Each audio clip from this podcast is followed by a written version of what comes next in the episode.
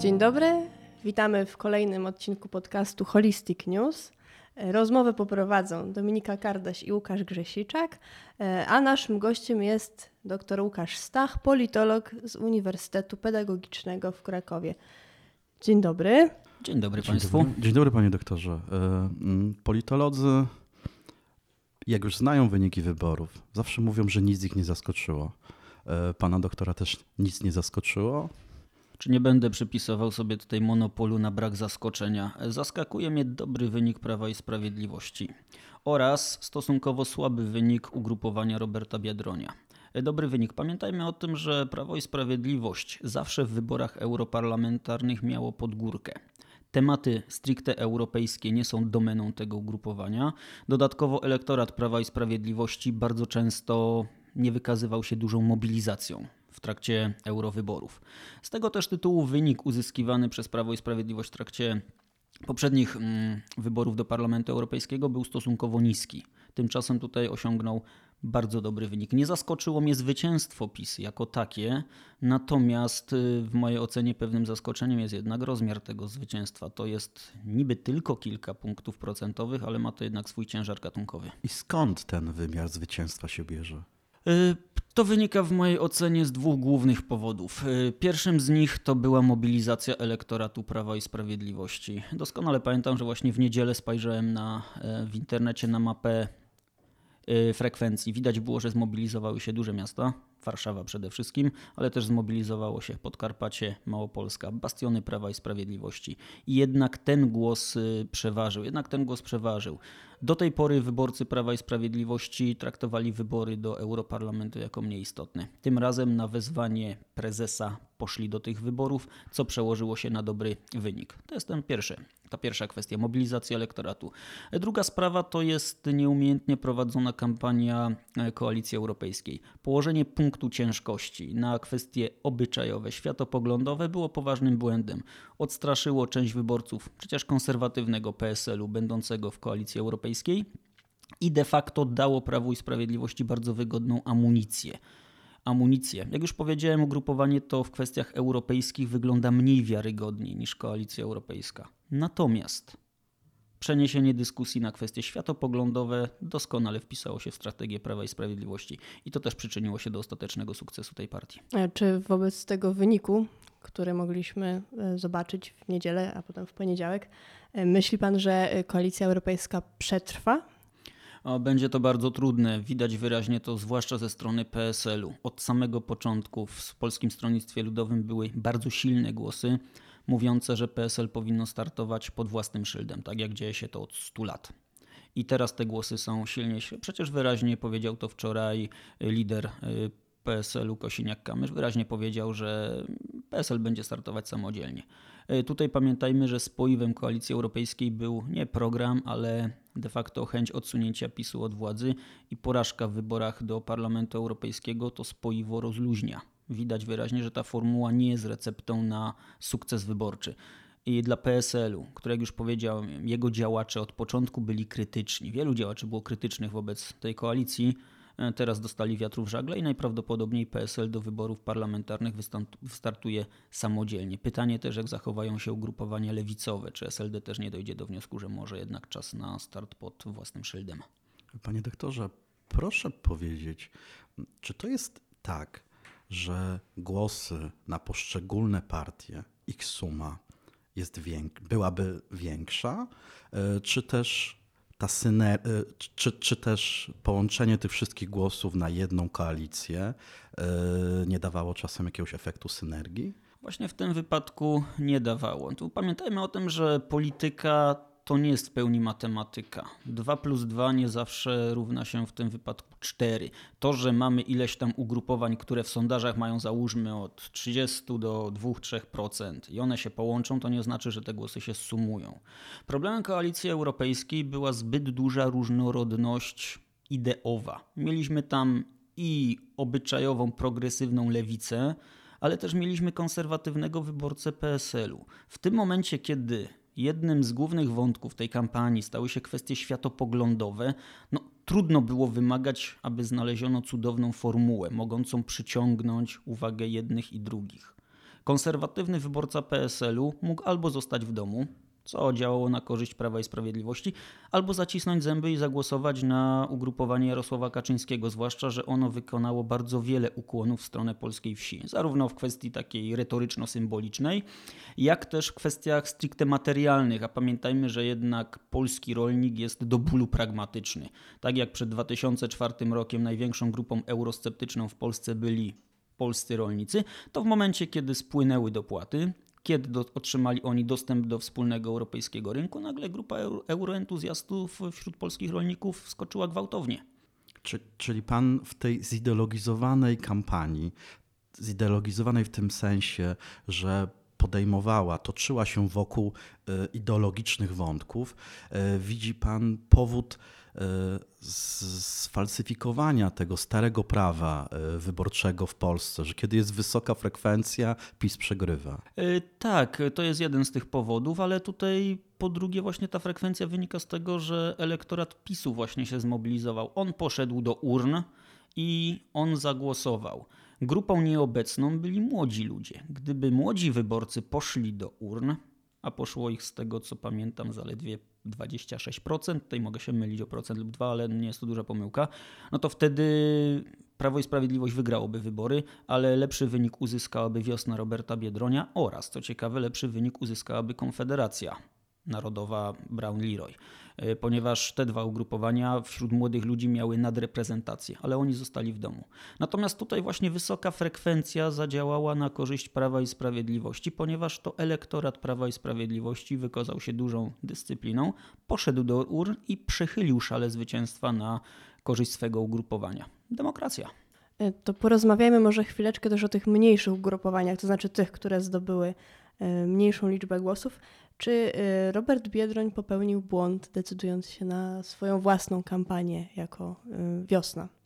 Nie, Robert Biedroń nie popełnił błędu. Wystartowanie pod własnym szyldem było działaniem jak najbardziej racjonalnym. Wiosna w koalicji europejskiej po prostu rozpłynęłaby się straciłaby jakąkolwiek wyrazistość. To znaczy Robert Biedroń na pewno uzyskałby dobry wynik, bo jest twarzą rozpoznawalną, jest takim, jak to określam, celebrytą polskiej polityki, bo to określenie bardzo dobrze do niego pasuje. Natomiast to by był tylko Robert Biedroń, a reszta działaczy jest praktycznie nieznana. Startując pod własnym szyldem, Robert Biedroń miał szansę na niezły wynik. Uzyskał wynik w mojej ocenie przeciętny, to znaczy przeskoczył próg wyborczy, ale jednak do sondaży, które dawały mu 8, a nawet 10%, to jednak dosyć daleko. Tutaj jednak faktem jest, że potencjalni wyborcy Roberta Biedronia zostali w domu. Tutaj mówię przede wszystkim o młodych ludziach. I to jest ten słaby punkt, ale gdyby Robert Biedroń wszedł do koalicji europejskiej, on by się tam rozpłynął po prostu. On wystartował pod własnym szyldem. Zwłaszcza, że pamiętajmy, że hasło Roberta Biedronia to nie tylko kwestie takie progresywne, typu swego rodzaju rewolucja obyczajowa, y, kwestia LGBT, małżeństw dla mm, gejów, tego typu kwestii, czy związków partnerskich, ale to także kwestia odsunięcia PiS od władzy, ale również krytyka Platformy Obywatelskiej, krytyka rządów Platformy Obywatelskiej. Robert Biedroń akurat jest takim ciekawym politykiem, który potrafi wyskoczyć poza takim, jak to określił jeden z polskich publicystów, plemienną politykę, że krytykujemy z góry na dół swego przeciwnika. Robert Biedroń potrafił swego czasu docenić program 500+, ale potrafił skrytykować Prawo i Sprawiedliwość za kwestie związane z Trybunałem Konstytucyjnym. E, Biedroń, czy Robert Biedroń wchodząc do koalicji europejskiej straciłby tą swoją wyrazistość. On jednak próbował podążać drogą Palikota czy Kukiza, czyli powiedzmy charyzmatyczny lider, pod którego szyldem tworzy się ugrupowanie polityczne i ta formuła do pewnego stopnia się sprawdza w polskiej polityce, natomiast problemem jest przeskoczenie drugiej kadencji, dostanie się na drugą kadencję.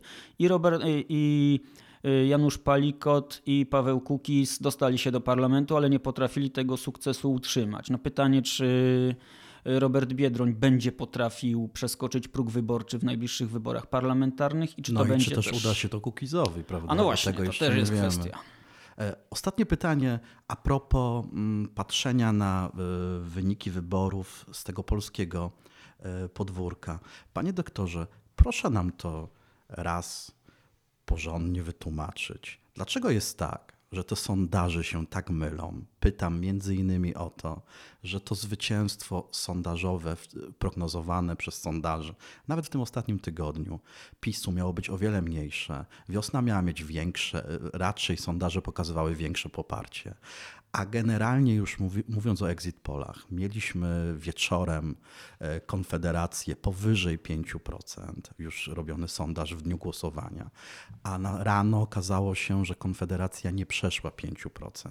Mówiąc krótko, dlaczego te sondaże w Polsce się tak bardzo mylą i czy to jest tylko wina polskich sondażowni, czy jest to jak gdyby ogólnoświatowy trend?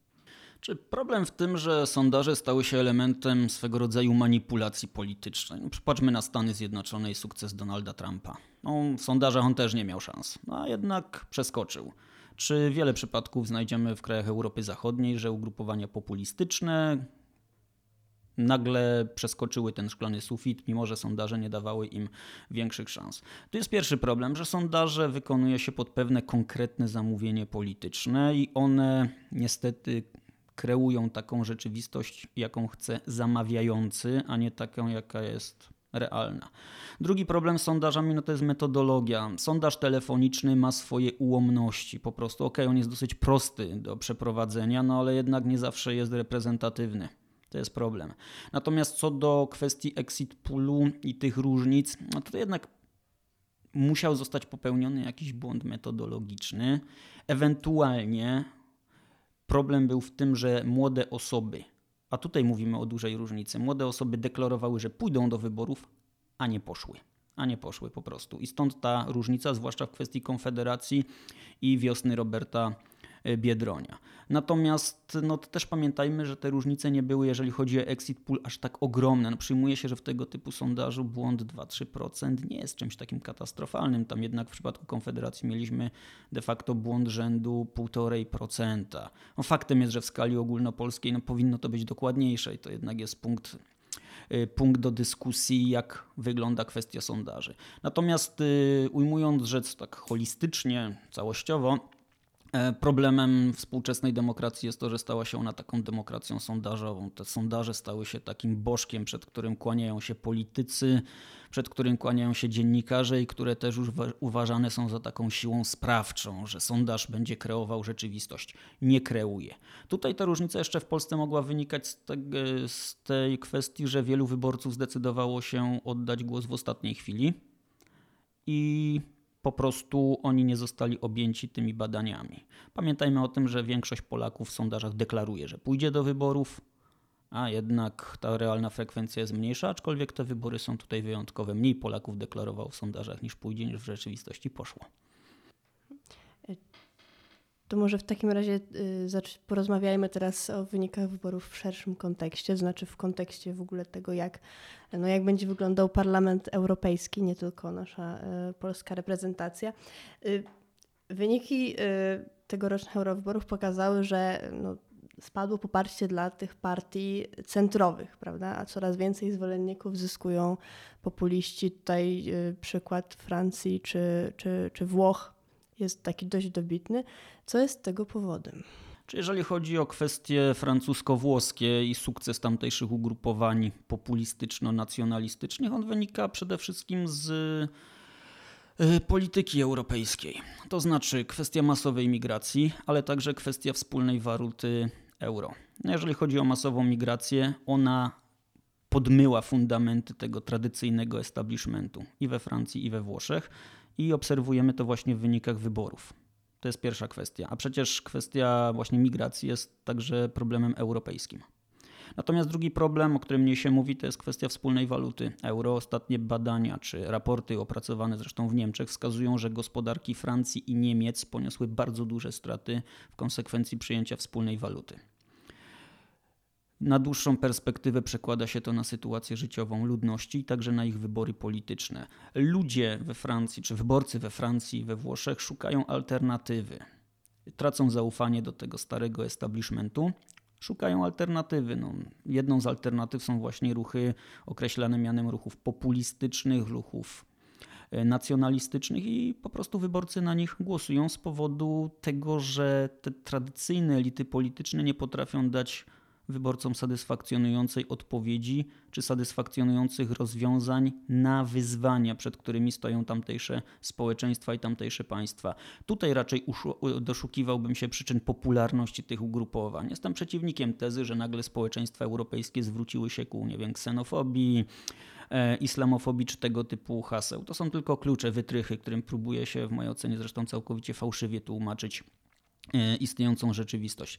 Problem w tym, że pojawiły się istotne wyzwania z punktu widzenia społeczeństw, na które tradycyjne elity polityczne czy ten establishment nie potrafią znaleźć odpowiedzi, ewentualnie dają kwestie, czy dają odpowiedzi w ocenie wyborców błędne. No to Dlaczego? E, to świadczy o jej alienacji tych e, elit? W dużej mierze tak. No proszę zauważyć, że kwestia chociażby migracji, która w ogromnym stopniu przeorała włoską scenę polityczną. Tamtejsze elity polityczne, zwłaszcza lewicowe, popierały masową migrację, nie było większych problemów z a nie było większych problemów z dostaniem się do Italii i w pewnym momencie tamtejsze społeczeństwo powiedziało dosyć. Gdyby ta migracja przybrała bardziej kontrolowane formy, to wtedy myślę, że stary establishment utrzymałby się od władzy. Natomiast no, wyborcy zagłosowali przeciwko temu. Oni nie zagłosowali, bo podoba im się ten program tych szeroko pojętych populistów. Oni zagłosowali przeciwko starym elitom na ofertę, która się pojawiła na rynku politycznym. I tutaj faktycznie, mm, zarówno jeżeli chodzi o tradycyjne partie, tutaj mówię przede wszystkim o chadycy, socjaldemokraci w Parlamencie Europejskim, ale także w poszczególnych krajach europejskich muszą jednak, jeżeli chcą utrzymać się u władzy, muszą jednak sięgnąć do korzeni demokracji, czyli zobaczyć, co ludzie myślą i czego ludzie oczekują. Czasami są to oczekiwania, które także z punktów ideologicznych są trudne do spełnienia, no ale pamiętajmy o tym, że system demokratyczny reaguje.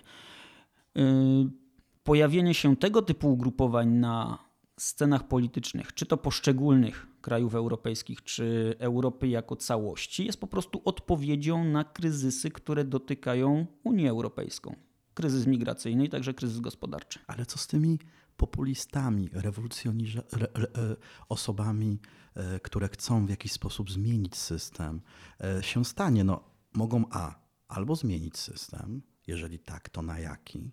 B mogą sami stać się tym, tymi znienawidzonymi elitami częściej idą tą drugą drogą. Zmiana całościowa systemu nie jest taka prosta. To pamiętajmy o tym, że przeprowadzenie rewolucji jest rzeczą trudną. Mówię tutaj o dogłębnej rewolucji. To nie wystarczy tylko zdobyć władzę, trzeba jeszcze opanować instytucje albo je zniszczyć i zbudować własne, nowe. To nie jest takie proste. To nie jest takie proste i najczęściej właśnie owi w cudzysłowie rewolucjoniści czy populiści, jeżeli dochodzą do władzy, to wprowadzają pewne zmiany oczekiwane przez społeczeństwo. O we Włoszech było to, było to zaostrzenie polityki migracyjnej, w Polsce są to transfery socjalne, ale z drugiej strony stają się po pewnym czasie częścią tego systemu. Oni go nie wywracają, tylko się wpisują w ten system z pewnymi modyfikacjami.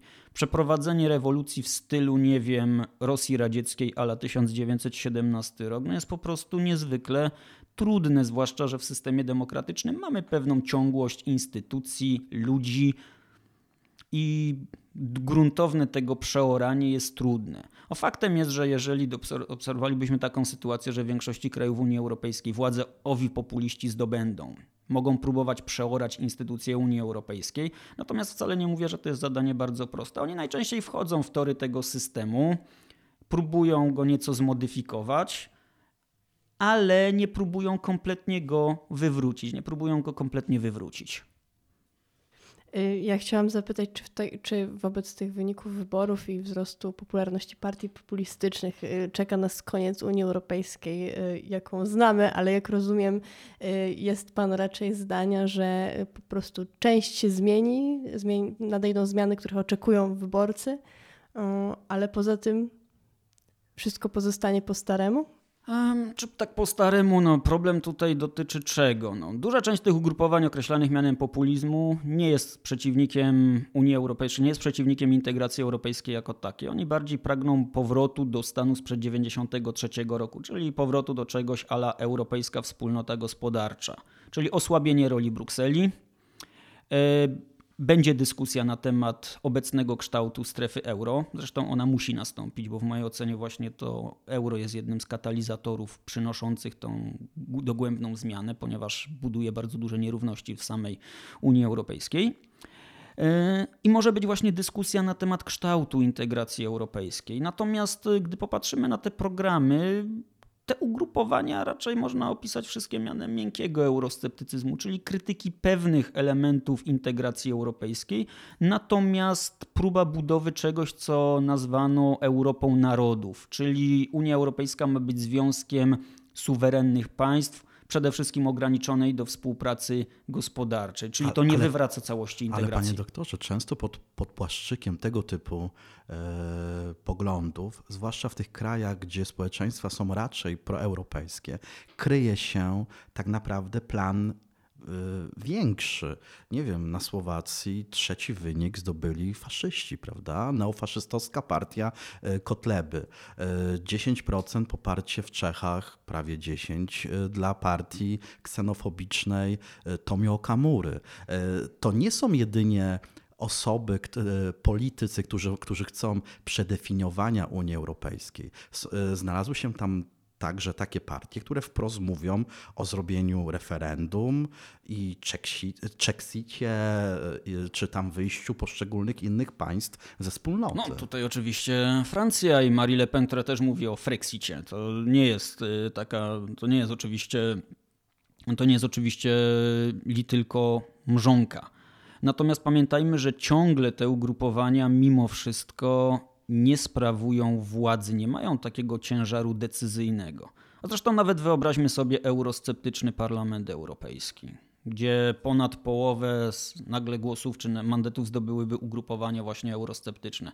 De facto to daje tylko im możliwość blokowania pewnych pomysłów Komisji Europejskiej, bo punkt ciężkości władzy w Unii Europejskiej spoczywa w Radzie, Europejskiej, w Radzie Unii Europejskiej, w Komisji Europejskiej, a Parlament Europejski jest dopiero na kolejnym miejscu. I to być może pokazuje klub problemów dla wielu populistycznych partii, mianowicie elity brukselskie nie podlegają kontroli demokratycznej. E, podniósł tą kwestię chociażby na polskim podwórku e, Zandberg z Lewica Razem że faktycznie Unia Europejska cierpi na deficyt demokracji i w mojej ocenie to jest też jeden z elementów właśnie tego wzrostu ugrupowań o charakterze krytycznym w stosunku do Unii Europejskiej.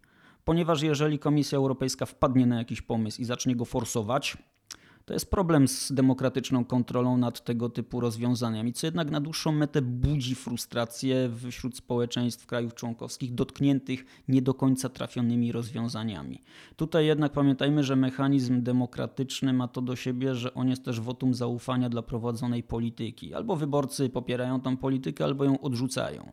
Natomiast w systemach, który ten element kontroli społecznej jest bardzo słaby, rządzący mają dużo większą swobodę ok, jeżeli mają dobre pomysły, to wtedy działa na korzyść. Natomiast jak mają pomysły nie najlepsze, lub też wprowadzone rozwiązania generują bardzo duże napięcia, no to wtedy pojawiają się problemy i wcześniej czy później demokracja reaguje, chociażby w ten sposób. Pojawiają się ugrupowania kontestujące kierunek, w dodatkowo w sytuacji mimo wszystko trudnej gospodarczo, oraz kryzysy na zewnątrz granic Unii Europejskiej, ludzie zaczynają pokładać zaufanie w ugrupowaniach, które nazwa, nazwalibyśmy nawet kwestiami, czy kwestiami właśnie neofaszystowskimi, czy radykalnymi. Dotyczy to radykalnych ugrupowań zarówno z lewej, jak i prawej strony sceny politycznej.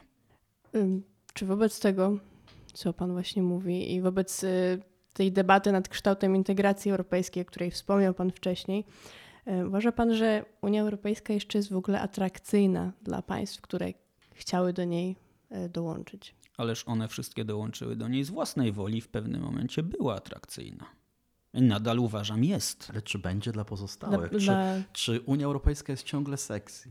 A, to jest dobre pytanie. No, Europę bardzo często na obrazkach przedstawia się jako taką panią trochę po pięćdziesiątce i po przejściach ale mimo wszystko Unia Europejska jest atrakcyjna. Pamiętajmy, że idea czy sama integracja europejska dała nam okres długiego pokoju. Faktem jest, że pod amerykańskim parasolem ale atomowym, ale jednak dała ten okres pokoju. Dała bardzo duże prosperity ekonomiczne. E, dała też takie poczucie stabilizacji, otwarcia granic wewnętrznych. To są niewątpliwe zalety. Po prostu tutaj należy dokonać, posługując się taką raczej bardziej religijną retoryką, swego rodzaju rachunku sumienia. Co poszło dobrze, jakie rozwiązania się sprawdzają, a jakie rozwiązania są nietrafione. Po prostu. Przecież y, w swojej nowej książce dotyczącej euro Stiglitz, duży zwolennik integracji europejskiej, on wskazuje na pewne błędy w mechanizmie euro, które powodują pauperyzację przykład Greków, Włochów, Hiszpanów, a które napędzają gospodarkę niemiecką. I to jest błąd, który można naprawić. Pytanie, czy Niemcy zgodzą się na naprawienie tego błędu, który działa w tym momencie na ich korzyść, ale wywołuje frustrację wśród części społeczeństw krajów integracji europejskiej. Po prostu. Potrzeba nam dogłębna, wiem, że to brzmi jak ogólnik, ale potrzebna dogłębna jest refleksja i uznanie pewnych faktów. Nie życie w krainie mitów, takich, że nie wiem, społeczeństwa europejskie nagle zaraziły się demonem ksenofobii. To jest jeden z tych mitów. Po prostu potrzebujemy dyskusji na temat które rozwiązania integracji się sprawdzają, jak na przykład swobodny przepływ osób, towarów, usług, a które rozwiązania wymagają modyfikacji, na przykład strefa euro, a które rozwiązania można znieść. Po prostu to wymaga tego typu dyskusji i przyjęcia pewnych faktów do wiadomości. Nie mówię, że to jest rzecz łatwa, bo tutaj dochodzi do problemu e, różnych, czy powiedzmy sprzecznych interesów narodowych one są bardzo silnie obecnie widziane w Unii Europejskiej, ta cała dyskusja właśnie kto de facto tam sprawuje władzę. Natomiast no, jeżeli integracja europejska ma być czymś skutecznym, ma, za, ma dalej zapewniać społeczeństwom krajów członkowskich prosperity, no to tego typu, tego typu dyskusja jest po prostu niezbędna w dzisiejszych czasach. Unia Europejska uważam spokojnie może być sexy, spokojnie może przyciągnąć bardzo wielu, bardzo wielu po prostu ludzi, spokojnie może zaoferować krajom członkowskim prosperity, spokój i dobrobyt. Ale tak jak mówię, wymaga to jednak rzeczowej i odważnej dyskusji, bez, przy, przypinania łatek y, oponentom politycznym, czy bez przypinania łatek y, typu populiści, faszyści czy coś takiego. Pamiętajmy o tym, że ci ludzie dostali się do polityki dzięki jednak głosom wyborców i pewne, najczęściej obawy elektoratu oni podnoszą. Te obawy niektóre, niektóre są przesadzone, ale niektóre są jak najbardziej realne. I elity polityczne, te tradycyjne, właśnie związane, często określane takim pogardliwym hasłem elit brukselskich, jednak muszą zrozumieć że nadszedł czas na dogłębną refleksję, dogłębną dyskusję i pewne zmiany o charakterze prawno-instytucjonalnym, które po prostu dadzą integracji europejskiej nowy impuls. Tak jak mieliśmy to w połowie lat 90. czy na początku obecnego tysiąclecia w sumie. No. Ostatnie pytanie, panie doktorze. O tę frekwencję, która w, w całej wspólnocie była wyższa niż ostatnio, średnia. Niektórzy e, odbierają to jako wzrost zainteresowania sprawami unijnymi, czyli pozytywnie. Inni próbują tłumaczyć to negatywnie. Po prostu ci populiści wreszcie przemówili. Jak pan doktor na to patrzy? Myślę, że tutaj jednak e, to drugie wytłumaczenie jest bardziej trafione. E, bardzo często kwestie europejskie stają się zakładnikiem polityki wewnętrznej i wybory do Europarlamentu stają się takim swego rodzaju plebiscytem zaufania w stosunku do elit politycznych i część potencjalnego elektoratu sfrustrowana rzeczywistością poszła do ur i zagłosowała na, szerokie, na szeroko pojęte ugrupowania populistyczne. Ale pamiętajmy, że tutaj ten medal ma dwie strony. Bardzo silny wzrost zanotowali zarówno liberałowie, jak i zieloni, których trudno nazwać szeroko pojętymi populistami. Straciły te ugrupowania tradycyjne. Chadecy, socjaldemokraci wyraźnie stracili. To nie jest utrata kilku mandatów, ale to już mówimy o kilkunastu, kilkudziesięciu. Natomiast zyskali z jednej strony ugrupowania o charakterze nacjonalistycznym, antyimigranckim, populistycznym, ale z drugiej strony zyskały też ugrupowania o charakterze ekologicznym, lewicowym, czyli tutaj nastąpiło pewne wyrównanie, pewne wyrównanie. To o tym też należy pamiętać. Zresztą nawet ugrupowania nazywane często populistycznymi, oni nie podważają kwestii demokracji. Tak jak już mówiłem, oni często nie podważają integracji europejskiej jako takiej. Oni po prostu bardziej są zwolennikami Europy suwerennych państw niż Europy federalnej a przecież te koncepcje integracji europejskiej ścierają się od początku tego procesu. To nie jest nic zaskakującego. Panie doktorze, bardzo dziękujemy za rozmowę. E, podsumowaliśmy w ten sposób wyniki wyborów do Parlamentu Europejskiego. E, a po więcej podcastów naszych słuchaczy zapraszamy na kanały Holistic News na Spotify i SoundCloudzie. Dziękujemy bardzo za rozmowę. Dziękuję za uwagę. Dziękuję.